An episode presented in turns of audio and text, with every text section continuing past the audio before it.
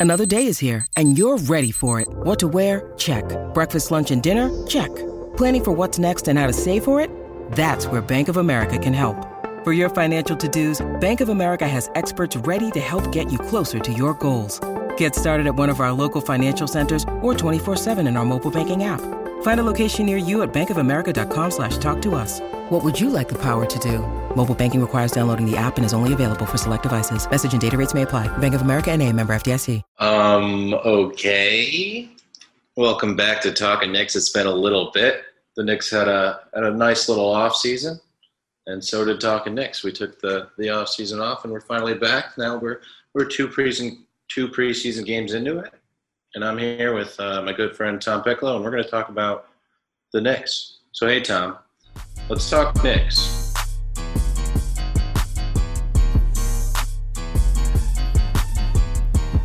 So Tom, what's going on? How's the off season? Hey Greg, it's it was really good. It was nice. I you know they call it an off season for a reason. We we really we really put the off and off season. We just we didn't talk Knicks once. Well, yeah, I guess we did a little bit off mic, but uh, we did for the, the draft. You uh, you did a little stuff about Kemba coming in, so yeah, that's true. That was the last time. That was the last episode. That was the morning before. I believe it was the morning before I went away to Montana. So that feels like a long time ago. Um, did a vacation at Glacier National Park. Had a great time. I, I don't know if we've recorded since then. Either way, um, I'm actually I'm genuinely excited to be back. Like I think I tweeted after the like at the beginning of the first preseason game. Like you just hear Clyde and Breen on the broadcast, and you're like, oh, this is nice. Like this is comfortable. It just feels like very familiar and very homey. Like, I, I don't want to be doing anything else. I want to be listening to Breen and Clyde talk Knicks basketball. I want to watch Knicks basketball. So I'm just, I'm actually very excited for this season. Yeah, I, I agree with you. And the Knicks they exceeded expectations last year, and now they have even better players. So now there's there's reason to be excited. Last year we came in, you know, with our partial negativity, thinking, you know, who is worse than the Knicks? The, D- the Detroit Pistons? Is there anybody else? That's that was the question at the beginning of the year last year, and now we're we're asking, is there anybody better than the Knicks? the And, uh, answer is no. The answer is pretty clearly no after the first two preseason games. Um, have you gotten a chance to check out any of the first two preseason games or any of the So- yeah any of the highlights? I watched a, a good amount of the first one, and it was it was great. The Knicks just have a lot of good players, more so than uh, than I've I've ever seen. It's just one through five, and their starting lineup seemed like like genuine basketball players. You know, you have the anchor of, of Taj Gibson because the, the two big men were injured, but the other four were just legitimate threats who have all you know or three of the four have averaged 20 points per game in a season before, and, and RJ has that, that potential as well. So RJ's on his way. it looks good. And Taj, I mean, you know, who knows how much it matters. Like I know there's all the caveats about preseason and all that, but like Taj has looked very solid. And so, I mean, granted the the Knicks defense hasn't been, you know, quite as solid without your rim protection that you have with with Noel and Mitch in there. But uh, I mean, Taj holds his own, man, and and offensively, I, and I think you know I'll keep referencing my tweets because that's what makes good podcasts. Last night I tweeted Taj Gibson like threw the he did this short roll and threw this like really nice pass to the opposite corner. You know, it just gets and the ball started to swing, swing, and then there was a wide open three. And it's like that's just something in a pick and roll setting that you know you never see Mitch or Noel do, right? Like you don't see them catch the ball on a pick and roll, pivot to the opposite side, and hit the man in the corner. And like that's just something that Taj brings that the other two guys don't, right? He's just like more skilled. He's a better passer, has more of a feel for the game. He's nowhere near Mitch or Noel and rim protection and, and just defensive, you know, versatility. But uh, you know, there's that aspect of the game that he's really strong on. So I don't know, is, is there anything that's like immediately caught your eye other than you mentioned the depth? Are there any is there anyone who's come in and like really wowed you from like a development standpoint or anything like that? I mean, I, I, the one thing I would say watching the first preseason game was that Julius Randle was still, you know, Julius Randle from last season and not Julius Randle from two seasons ago, which, you know, we, we all had hoped was going to happen. Um, I think you could you could you have to assume there's going to be some sort of regression. We we've talked about stats where he was taking like the most ridiculous shots and hitting an incredible incredibly high percentage, as we talked about in the playoffs. You know, his his go-to shot throughout the season was like a fadeaway out of bounds, and then then it, it, it stopped falling in the playoffs. But now you have uh, other better players to support him, and he's still hitting, knocking down the jumper. The jumper looks good still, so and I'm wowed by Julius Randle continuing to be Julius Randle. Yeah, it's funny that that uh, that fadeaway on the baseline that you're talking about, where he like made the most shots of anyone in the league last year. Like that's a shot that you hit when you're in rhythm, and that's why in the playoffs when he just couldn't find a rhythm, it, that's not a shot you use to like find it. You know what I mean? Like that is an extremely high difficulty shot. So um, you know, Randle he he did not play uh, in the second preseason game. He just played the first one, and he finished with he was seven of fourteen from the field. Um, that's two of five from three, and he had 20 points to go along with nine boards, two assists. And like you said, I mean, he looked he looked really solid, like looked comfortable out there. Um, and that that's the biggest factor. You know, he is still the biggest factor of how the Knicks are going to, you know, the, just the level of success they're going to have this year. And so to to your point, like last year, he was hitting kind of Dirk Nowitzki levels of mid range shooting and I don't know how sustainable that is. But you know, hopefully with more of the spacing around him, with like you said, more of the, the playmakers around him, his life should be a little bit easier. And so that you know, even if he isn't knocking down contested twenty footers, you know, that's not going to uh, to hurt his his stats or his production too much. Yeah. And so who was who's been wowing you? Uh, I know uh, we're big on on the young guys, RJ and Quickley. Uh, have, have looked good so far. I don't know if you wanted to. Or yeah. you didn't have to talk about those two people, but you can. I mean, th- those are definitely two two solid ones. I mean, RJ, he's uh he's hitting fifty percent from three through two preseason games. He's uh he's seven of fourteen, so he's he's taking seven attempts per game. Just that volume you love to see, and that kind of dovetails with the greater point of the Knicks at large have just been launching from three. I think they attempted over 50 three point attempts the last game, um, which is yep. just insane against the Wizards. Yep, 24 for 52. I mean, that I, I, would, I don't have the numbers in front of me. I would be shocked if they even t- attempted that many once in the regular season all last year. Like, that's just an insane number. So, you know, is that volume going to hold into the regular season? Maybe. Like, everyone, everyone just looks so comfortable and so confident and there's none of that like you know they're getting these threes up early in the shot clock but that's okay because like that oftentimes that's when the defense isn't quite set yet that if you get an open three from evan fournier from rj barrett from Immanuel Quickley, like those are probably the best shots you're going to get for the rest of the shot clock you know what i mean? So uh, from a value perspective so that yeah rj barrett has just kind of been a good barometer for that that just green light mentality where everyone is launching from three, everyone looks comfortable doing it, and it is such a you know a difference maker. When last year our point guard in Elfrid Payton was not willing to shoot at all from three, and now Kemba has taken about six per game through the two games, and like just letting it fly. And and I think everyone else is kind of taking their cues from the point guard as well, and I don't know. Like the the three point shooting is is obviously the storyline that that everyone's talking about at this point. Yeah, and when you have a, a point guard who can who can get into the paint and finish and is a is a threat to shoot, that opens up everything for everybody.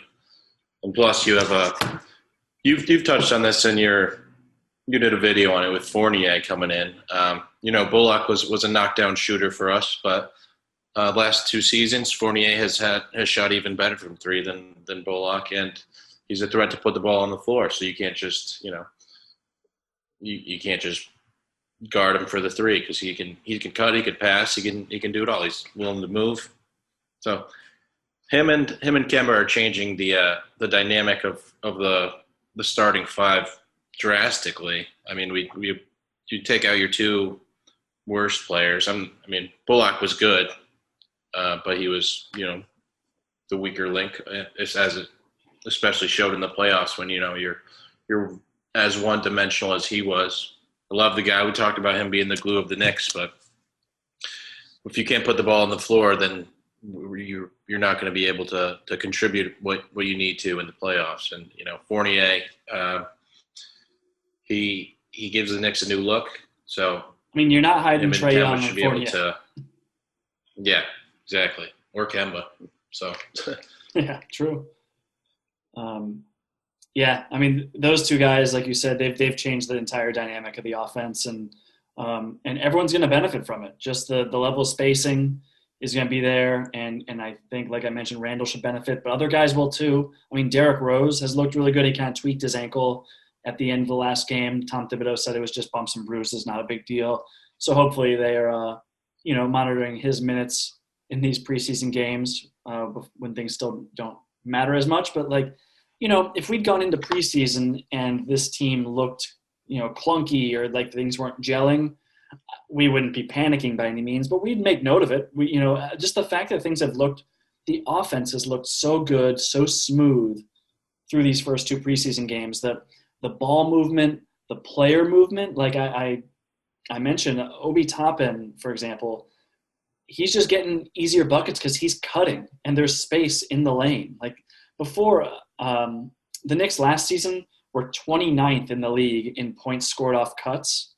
And cuts are like where you get your easy buckets. You know what I mean? And, and Obi Toppin in general is a great cutter, but he just didn't really get opportunities to do that last year. This year he's already had some, and and he's making the most of them. Um, he Toppin started in place of Randle, who missed the last preseason game for personal reasons. I think I read somewhere that um, he may have had he and his wife may have had another child which uh, if that's the case, congratulations to Julius Randle. Um, but Obi Toppin got the start in his stead, and he looked good, man. Like he, he looks he looks like he belongs on NBA floor, which is a lot more than we could say for much of his time last year. He looks much more comfortable out there. Uh, a couple times he just launched threes without hesitating and actually knocked him down. He, um, I guess, so far through two games, he's just uh, two of eight from behind the arc. But the two he's hit, uh, both look solid. And in general, like defensively, he also looks like he's kind of understanding more of Thibodeau's scheme. And he's just not, it doesn't seem like he's going to get played off the court quite so, quite so easily this year. So I don't know, that's maybe too, too much of an overreaction based on two preseason yeah. games. But either way, I'm just, I've been much more impressed with the way Toppin's looked. Yeah, and also um, he had that, that big time move where he put the ball on the ground in the first game against the Pacers, and you know that's not the type of a thing we were used to last year with uh, with him. He was more of a more of a standstill shooter. Whether whether or not he should have been was a is a different question, but that's that's what he did. But if he's got, it looks like he's much more capable of dribbling this year, which yes, yeah. is a nice change of pace. His handle looks so much tighter, and like you mentioned that move, it was like a between the legs going right to left, and then he spun it back going back towards his right. It was just like a, a very quick, you know, it wasn't like flashy necessarily, but he covered a lot of ground. It was decisive, and like it looked tough to stop. He's a big body to move to be moving that quickly, and uh, yeah, like if, if you factor in kind of easy points that he should be getting in transition this year to go along with just his more polished half court game, I, I think Toppin can be a legitimate backup four, so the team won't like flounder this year when Randle goes out. Granted, there are other ways to kind of stagger the scoring when you have all these guys like Kemba and Fournier who can who can at times carry an offense. I mean, Derrick Rose obviously too last year did it, carry an offense themselves. There's just a lot more options for guys who can who can pick up that burden when Randle sits. So hopefully Randle won't be playing, you know, your 37, 38 minutes per night, and uh, and we can see more of of guys like Toppin. Yeah, and uh, you started mentioning that second unit, and the Knicks. One of their their strengths is is their depth. This team is so deep; it's pretty pretty unbelievable. You know, we we as we mentioned, Mitch and Noel both missed the first two games. Um, so they just started Taj Gibson, who who held his own, and then we had Jericho Sims playing as, as the backup center, who you know he looks like a, a perfect backup center for now. I'm, I'm not sure how this guy slipped to to 58th just based on athleticism alone. You don't see guys who are as tall as him jumping as high as him. Yeah, I mean the Anyway, fact that we have like really, you know, we, we have three centers on the roster. I mean, I- I guess Taj as well. We have, but between Sims, Noel, and Mitch Robinson, and, and Noel is like the worst rim runner of the group, which is crazy because he's one of the better ones in the league. But it's just the other two guys are so long and so springy. It is. It's just like it's astounding. Like Jericho Sims gets so high and he jumps. He has a quick jump too. He gets up in the air so quickly. It's it, he's wild to watch. I don't know if he's like, you know, what can you say? Like he's played two preseason games. He probably doesn't know where to be on defense quite yet. Um, you know, I, I do feel like the defense is kind of hemorrhage points when he's been out there, but I'm not going to knock him for that. Like it, it's not yeah, it's not a big deal. But I mean, we Yeah, we're not- we're not- yeah. yeah, we're not ready to, to knock the uh, the fourth string center yet. Right. Um, so We're not doing that we're on not this counting podcast. We're not counting him. We're not counting on him yet. We like what we see from him a lot. Um, you know, and we think he'll develop into something uh, for sure. But I mean, the rest of that second unit, like you were talking about, we could go. You know, if you do the straight five on, five off swap, the full swap, you'd get Derrick Rose, Quickley, Burks, Toppin, and you know, Nerlens Noel or, or Mitch, depending on, on availability. And if you know one of those guys, it's it's Taj Gibson. So the, that second unit is just that's that's better than some starting lineups the Knicks have had in, in recent years. No question. Yeah, that's that's an easy call. So, uh, and, and it is funny, like because Randle missed uh, the last game, that meant Toppin started. That bumped Kevin Knox to the backup four spot, and he lit it up from three. I mean, he looked he looked great. I think defensively he was still struggling, but in the first half, I think he was like four or five from downtown and just looked so. The jumper looked so smooth. I'm not going to sit here and talk myself into Kevin Knox. I don't even think he'll crack the rotation, especially because of his defensive liabilities. But I mean, man, talk about his jumper looks so smooth, um, and that was just like, kind of like everyone else was was doing the same thing, like just letting it go from from behind the arc. Alec Burks, like we mentioned, um, he's just like a. You know, last year we depended so much on Burks, especially even down the stretch. Remember, Burks would be like our crunch time guy in a lot of games, and now it's yeah, like, he was the closing He was the closer. Yeah the closing point guard. Yeah. and now it's like is he even going to be on the floor in closing units can there how many guys would you rather have running the offense ahead of him at this point it's it's several so it's just uh, that that just goes to show the the level of depth the Knicks have added at this point Yeah.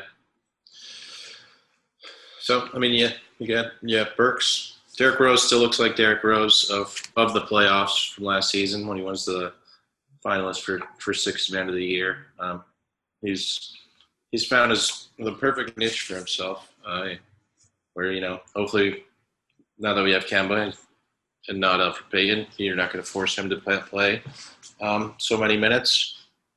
But with with Thibs, it's what what's interesting is he just likes to play his guys so many minutes. So with this, I'm, I doubt he's ever had a team this deep. So it'll be interesting to see how he staggers staggers these guys. And even if one or two guys get injured, there's like you just mentioned, there's Kevin Knox and Taj Gibson, and neither of the two rookies that we drafted uh, have even really gotten substantial minutes. They got three minutes for McBride and two minutes for Grimes last game. So there's yeah just, and that's that's just something that we'll want to talk about is just like i mean in past seasons rookies with the potential of mcbride and grimes not getting minutes would have been like a sky is falling situation. I mean we're in a completely different world here with the Knicks actually playing well with actually having playoff aspirations and expectations. Um, you know i wonder do you have any issues with Grimes and McBride just riding the bench all season? Like, would you like to see them play in the G League if they're not getting minutes at this level? Like, wh- how where are you at with the rookies? Yeah, I think that's that's probably the right the right move just to get their get their bearings in the in the G League. Uh, I mean, I'm sure like like we had with Damyean Dotson uh, when he was a rookie. You know, you can have a, a spot start here and there when he's when someone is injured and you know we, we get desperate, but we're definitely not depending on these guys. I think uh, next man up would be Knox before these guys, and then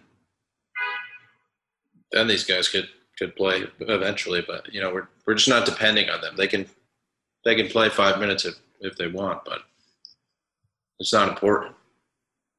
It doesn't matter. And I think that's definitely the case as long as the Knicks play well and, and win games, yeah. right? And so it's just like I think a lot of experts are projecting that the Knicks will not be as successful this year in the regular season. That you know, it depends how you measure that.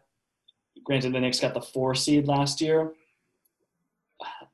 I don't necessarily expect the Knicks to get a top four seed in home court in the playoffs this year. It wouldn't sh- absolutely shock me if they did, but I think that there's a world, and I think a lot of people have said this as well, where the Knicks could be a better team, better built for the playoffs, but still be a worse seed. You know what I mean? Um, and just like they would have a higher potential, they'd be able to kind of have a higher ceiling come come the postseason, but maybe uh, not quite as much regular season success.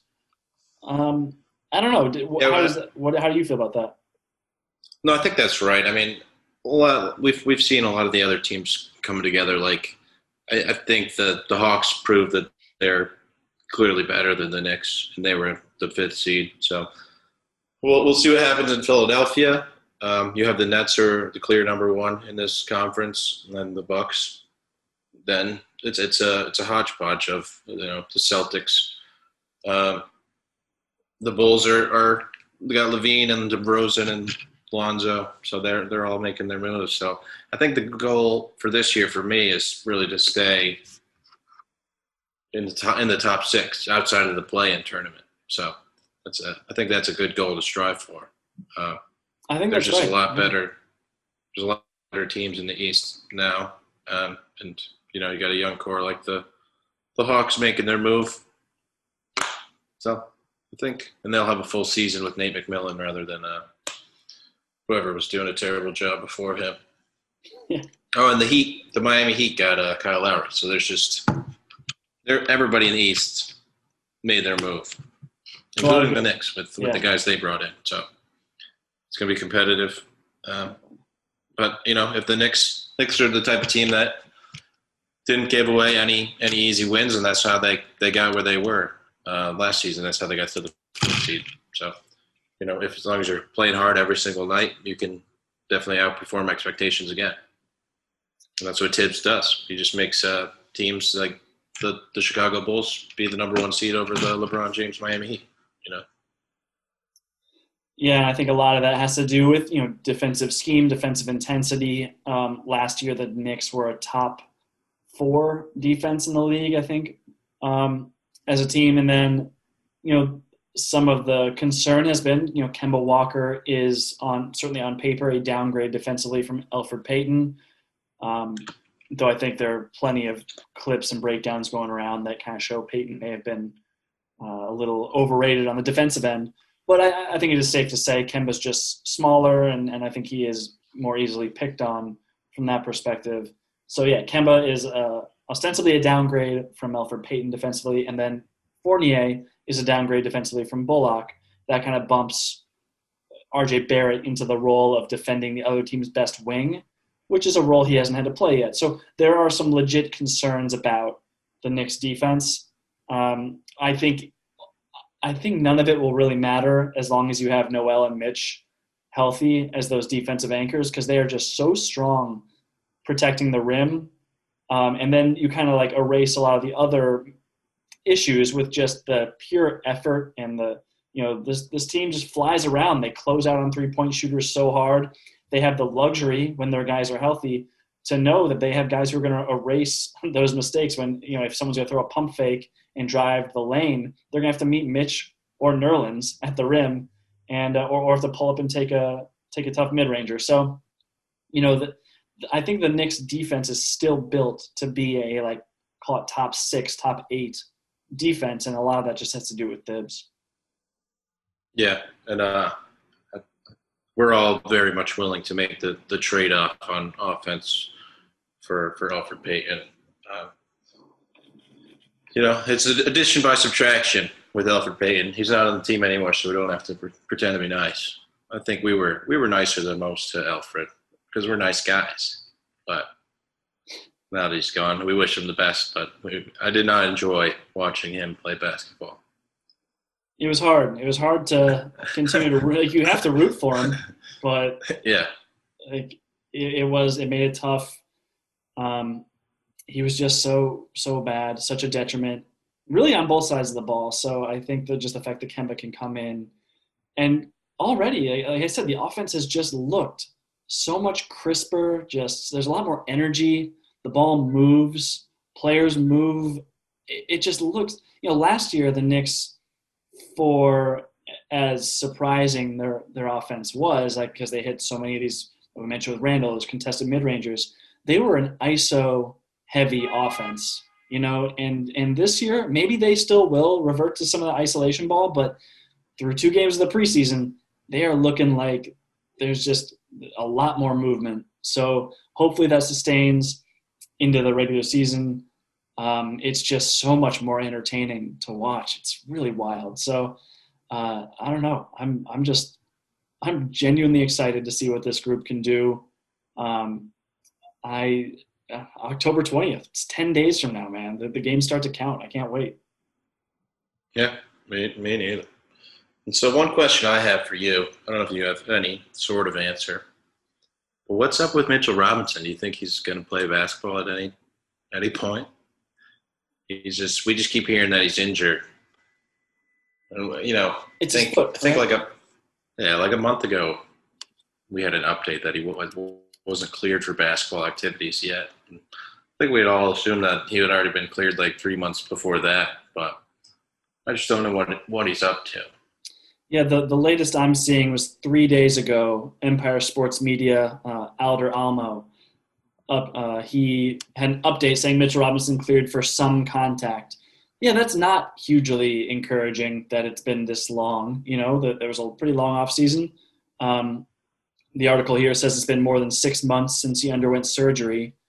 Uh, the fact that it's been six months and he still hasn't been cleared for full contact, it's it's a little concerning. It is concerning. Um, especially and, and that could be part of the that, that could be part of the reason why they gave Noel the deal that they gave him. You know, he got a, a healthy chunk of change for a backup center. And, you know, he earned it, but also, you know, there's a lot of backup centers out there who, are, who aren't getting that much money.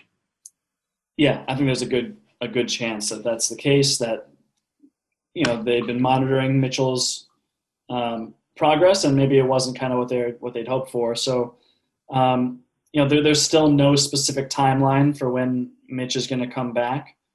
And you know this is a guy with a significant injury history. It's a guy who I think they I mean they keep showing all these pictures of him, how much he's bulked up. Um, Mitch Robinson himself said that's a combination of muscle and fat. I don't know if you saw that quote from him. It was like, No. no, I mean, that, that's fine. I guess that is how weight is gained typically. Um, it's just funny you don't hear a lot of players say that they gain fat. But, Yeah. um, you know, I, I think some numbers show he's gained like is 70 pounds. It, it, it was something ridiculous. Um, the amount of Yeah, I mean, he looks he looks big. Looks he's he looks much thicker than he he ever had before, especially when he first came into the league. Uh, but he was he was too skinny at that point. So, you know, I think Yeah, that's so I'm looking here. Mitch says he's gained 60 pounds since coming into the NBA. I mean, I don't know how good that is on your joints to like, you know, in two and a half years, balloon 60 pounds, even if it is muscle, like, you know, that can be a little, a little bit of a strain on the body, right? So yeah. it's it's a totally fair question, and I think you know Nerlens Noel proved last year that he was up to the task as a as a starter. So there's some insurance there, like you said. So I you know I'm not too worried about it, but there's no question that like the the Knicks ceiling is raised a great deal when you have Mitchell Robinson, who you know he. He's just straight up better than Nerlens Noel. Maybe Noel was better at some things like defensive positioning, um, but Mitchell Robinson is a he's really is a better rebounder. He's a much better offensive player with his hands. He goes up and catches the ball at its peak. He throws it down. Just he's a lot stronger than Nerlens Noel. He can't get pushed around. He's just and then defensively, like he just is what two three inches taller, has uh, a longer yeah. wingspan, and he just jumps higher. So like overall, any like skill that Nerlens Noel has the edge over Mitch. Like Mitch makes up for that more than makes up for it with his just pure size and athleticism. Yep. So, I mean, uh, we don't. We've we've talked about the depth of Knicks. We don't. We're not in a rush to to get him back. So, as soon as he's ready, we'll be we'll be happy to have him back, uh, whenever that may be. But we have the we have the the guys to to hold down the fort until that time comes. I know we we went through a long stretch to close out the season and lock up the four seed without Mitchell Robinson. So I think we'll be we'll be all right. I think so too. Um, yeah, I don't know how much, how far you want to go as uh, in terms of preseason predictions. Um, I think next week we'll probably hopefully have some some more of the guys on and we can talk more about kind of where how many wins we expect this team to have. Probably do even do some like over unders as far as like points per game. Um, but if there were one player that you were looking at this year to kind of like whether it's breakout or, or impress you or I mean, we already know kind of what Julius Randle is capable of, so it's probably not him. But between some of the other guys, is there someone you're kind of keeping an eye on this year as maybe kind of a, a wild card or, or, a dark horse for, for who could be the a big difference maker? Yeah, I mean, I think there's there's two. I think uh, we both would agree on who the two are. You have be RJ Barrett, who made that huge jump last year become you know a knockdown three point shooter, and he seems as though he could still shoot based on the the two preseason games. And uh, if he he's he's he's already strong, you know he he just needs to be able to be a better defender and. But the thing is, you could see him being a 20 point per game scorer maybe if you didn't add Fournier and Kemba, and if this was the same team, you still had Bullock and Payton. But you know, now I, I feel like you're looking for you know, I don't know what he averaged last year, probably around 15 or 16, and uh, you're looking for the, probably those those same numbers, but more efficient. 17.6 is what he averaged. So I guess you're looking for around 18 on, on more efficient shooting and, and numbers and may not even average 7.6. There's just so many guys, but just being able to see him more definitively be in the, the closing lineup. I know we mentioned earlier that a lot of the time Burks became the, the closer and, you know, you would see RJ on the bench and it's not all, not all fourth quarters, but some.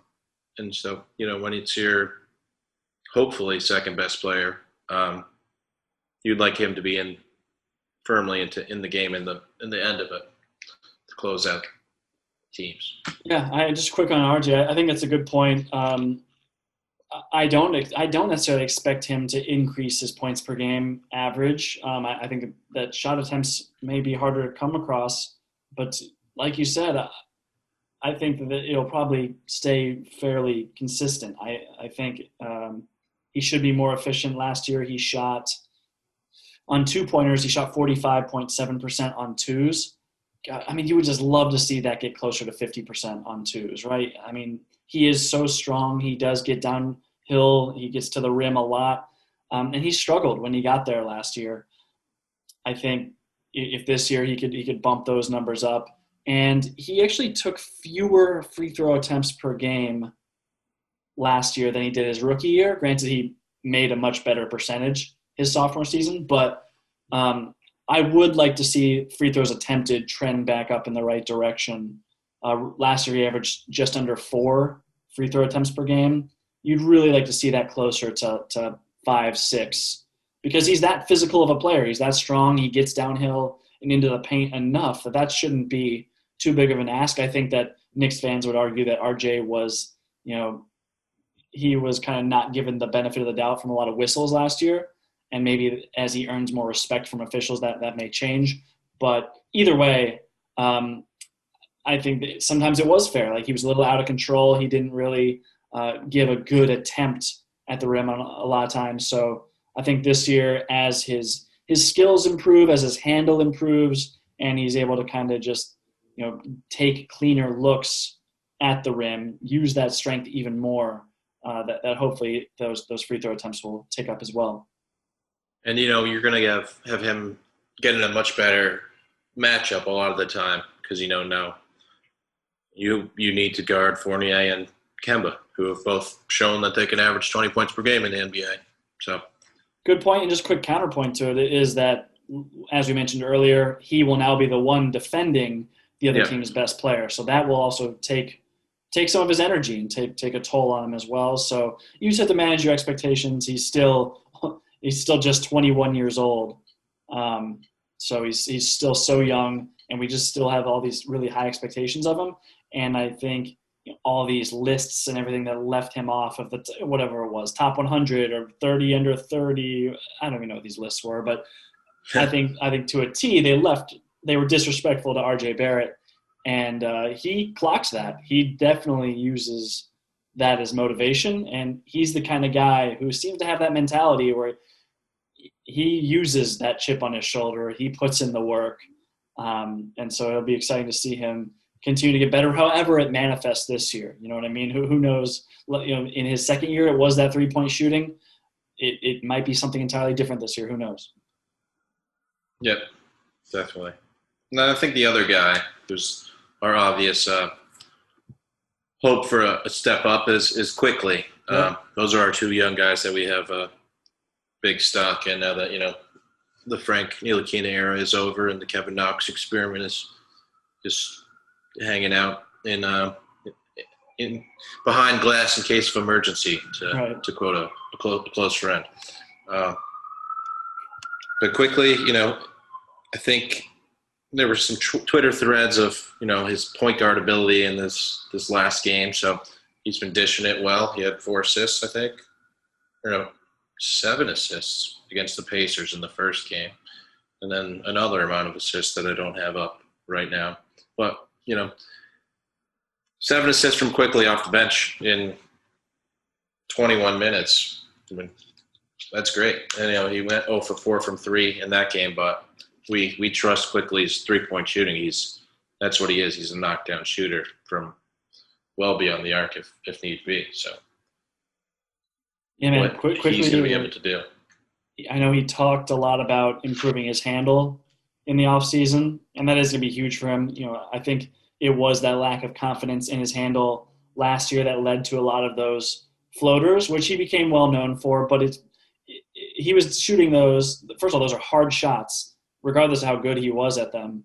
Um, at times he was quite good. Other times he did go have long cold stretches because those are hard shots.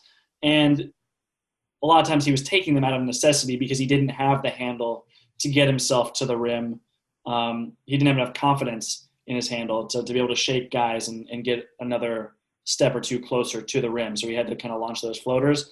And I could see this year, I mean, already in that first preseason game, he had kind of like a Steve Nash esque scoop layup, which I don't remember really seeing at all last year from him. You know, he was taking all those those floaters with the ball sort of at his ear or in front of his face. this this layup he took in the first game, the the ball the shot like originated from his hip. You know what I mean? Like how Steve Nash used to do. So that was just something new. I, I don't remember really seeing that. And I, I'm expecting to see more stuff like that because he does the, the handle looks tighter. He looks more confident. He says he's gotten stronger. Um, so all those things are, are good signs, and it does point to point to some potentially good things from Quickley. Yeah, and he had three assists in that second game and shot three for five from three. So that was more of a more of the Quickley of old, which was which was good to see. But one thing about Quickley is that he was big into the like the the Trae Young foul drawing uh, last year, and that he may be affected by the or he'll definitely be affected by the rule changes that say that that's not a foul anymore. That's an offensive foul. I don't know if it's coming to play yet, but he's going to have to adjust his game. But you know, I, I would say last year was the only year that he was doing that because you know high school and college that's the rules aren't aren't the same. You're not doing that to people exclusively, so it shouldn't be too big of an adjustment. But that was a, a tricky thing he had up his sleeve, and he's gonna he's gonna have to figure out a new uh, a new trick to to get an advantage. It's true, and, and actually he benefited less than I think than maybe people's memories would indicate because maybe you'll remember last year so many of those fouls that he drew were on the floor right? So like it would just be a dead ball. And and yeah that would lead to sometimes one and one sometimes like yeah sometimes you get the get the opposing team in the bonus um, earlier in the clock. So that like it would help the team. But there were a lot of times where he wouldn't be the beneficiary like going to the free throw line because these fouls he drew. He drew so many of them as non-shooting fouls.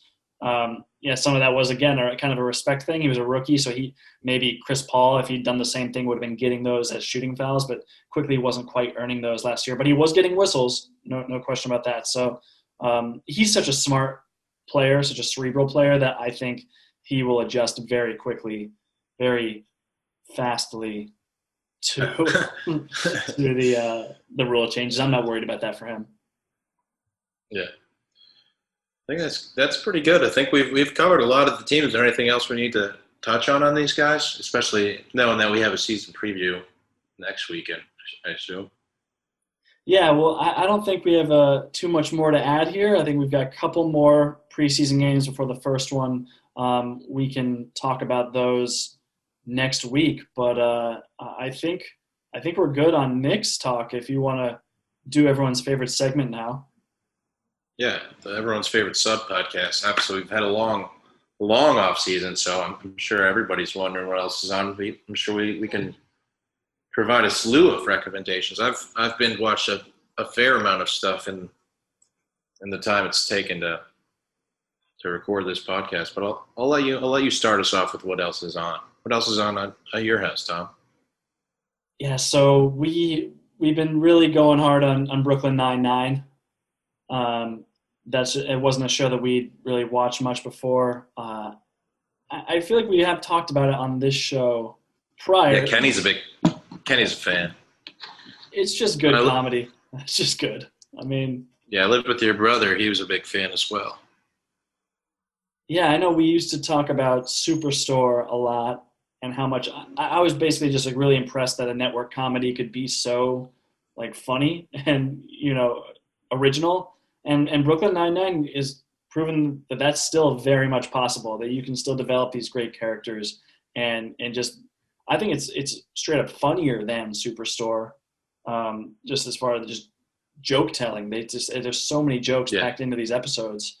Um, so I mean, Brooklyn Nine Nine is definitely something I wanted to call out. But the show that you and I have been talking about the most, kind of offline, is Only Murders in the Building on Hulu. Do you want to talk about that show? Yeah, I mean, you got you got me big into this one. Big fan of this show. Um, sort of a murder mystery, or most definitely a murder mystery. Uh, you know, some of the most star power of any TV show you'll you'll find out right now. You know, Steve Martin, Martin Short, and Selena Gomez. Uh, someone gets killed in their building, and they start a podcast to, to try to figure out who who done it. Yeah, they just, are all like murder mystery podcast listeners. Like they are just, you know, obsessed with basically a serial like murder mystery podcast. Tina Fey plays basically Sarah Koenig. Even her name is super similar to Sarah Koenig. Um, and that's kind of the, the, role she plays. But um, like it, it is just I don't know, Greg. Do you want do you listen to murder podcasts at all? I do not. I don't really either much anymore. I did used to, but they've just like become so they're they're everywhere at this point, and I don't know. There's something about them that's kind of ghoulish, and they get into that in this where it's just like, should you really? Like, these are real people we're talking about. like this is not just for your entertainment. Um, like real people are dying in these podcasts. But you know, I did I did uh, listen to Serial, uh, the first season, which was some of the best radio I'd ever heard up to that point. Like I was really impressed by it. Um, up and Vanished season one, I listened to as well, and like there's just a couple, and and you just kind of can tell that Only Murders in the Building, this Hulu show, has listened to almost all of these, right? And they're just taking their cues from them and and kind of making fun of them and like lampooning them, but at the same time having a compelling murder mystery with clues and everything going on at the same time. So it's making fun of kind of what it is at the same time. It's just really smart and really fun. Yeah, indeed. So, I mean, I, I also second season of Ted Lasso just Lasso, Lasso just ended. I uh, I binge watched it, got myself fully caught up. Your recommendations were all were all right. The first season was uh was top tier television. The the second season they uh they just tried to make you as sad as they could. I think, and you know, they mission accomplished. Um, there was the last season. The first season was funny with with serious stuff spruced in, spr- or pinched in every now and then, and the second season seemed like the reverse, where it was more serious with humor every now and then. So, still a good show, but they just went in a completely different direction in my mind. Yeah, it's funny. Like the that first season was it was some of the best you know TV you're gonna watch, like, especially given the timing of it. It was mid pandemic, like prime pandemic, when everyone was like kind of at home and everyone was sort of like sick and tired of all the the news and everything. And Ted Lasso came in, and it was just a very uplifting, heartwarming tale with some some you know kind of bittersweet undertones, but by and large, it was just you were won over by this character who was just a genuine, you know, not in a, a hurtful, mean, ironic bone in his body. He was just a very earnest person. And you don't get a lot of that on TV. You get a lot of these anti heroes. You don't really, almost the whole time, you're kind of waiting for the other shoe to drop. Like, all right, what did this guy do? Like, what's his. No, like, you have to kind of let your guard down with that first season of Ted Lasso. The second season, starts out with a dog dying and just kind of gets sadder from there. it's just like I was like, I actually haven't caught up on it. I'm probably only just halfway through season two because I didn't really have the appetite. Not that I can't watch like sad shows.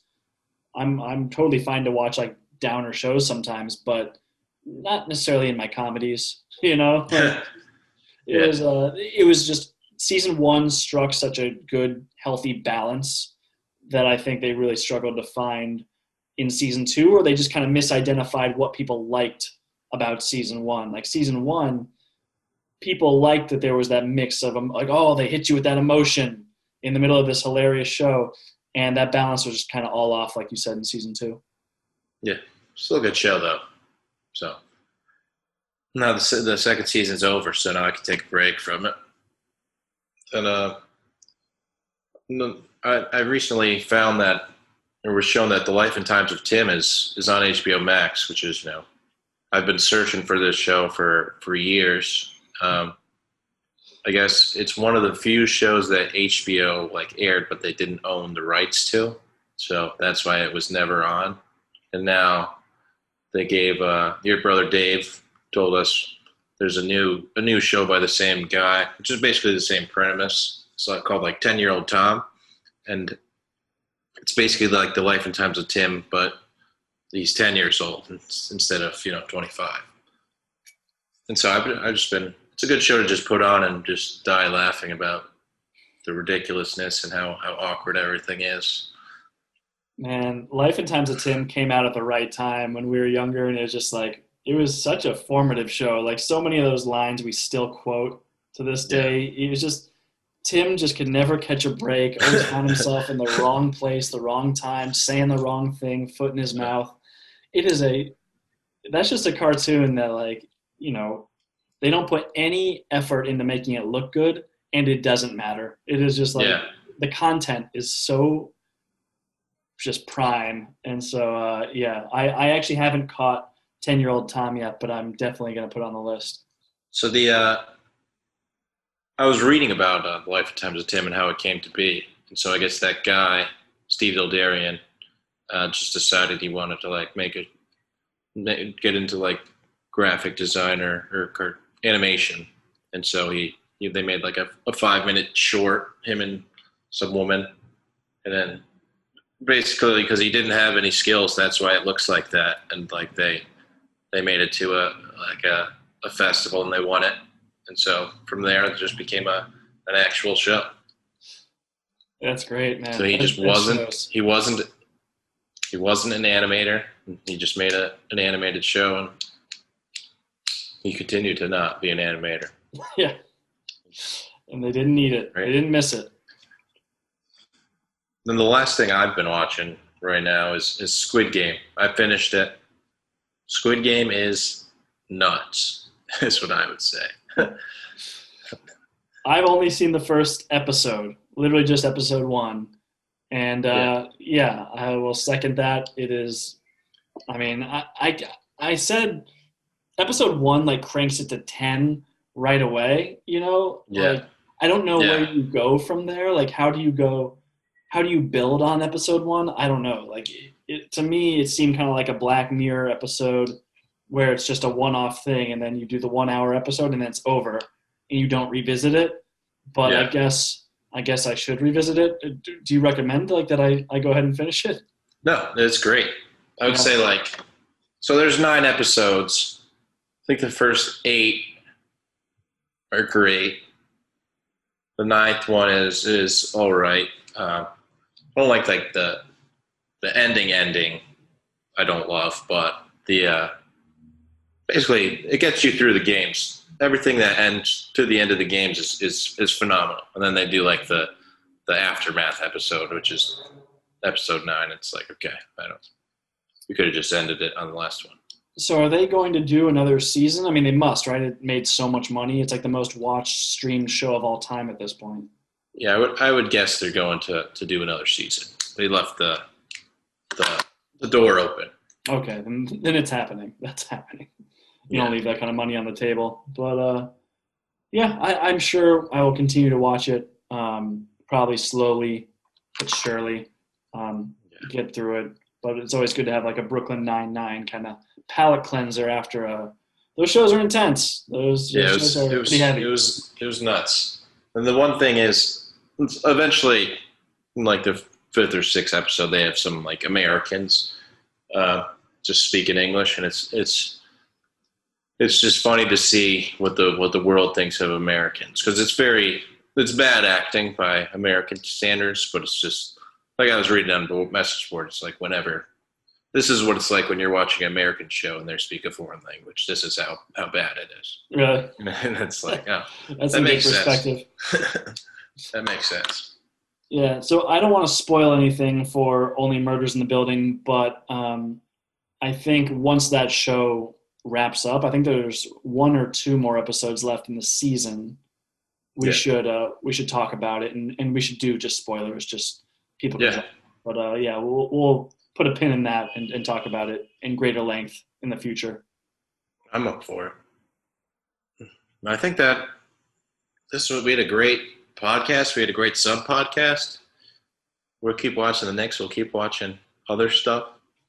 But in the meantime, you know, 10 days till the regular season starts, two preseason games left. Love this team. Love what we're seeing so far. Gonna be a big year. Uh, we can't wait to, to watch them with you and have you listen along. Listen along. Tweet us questions. We'd love to talk to you. And hey, Tom, let's go Knicks.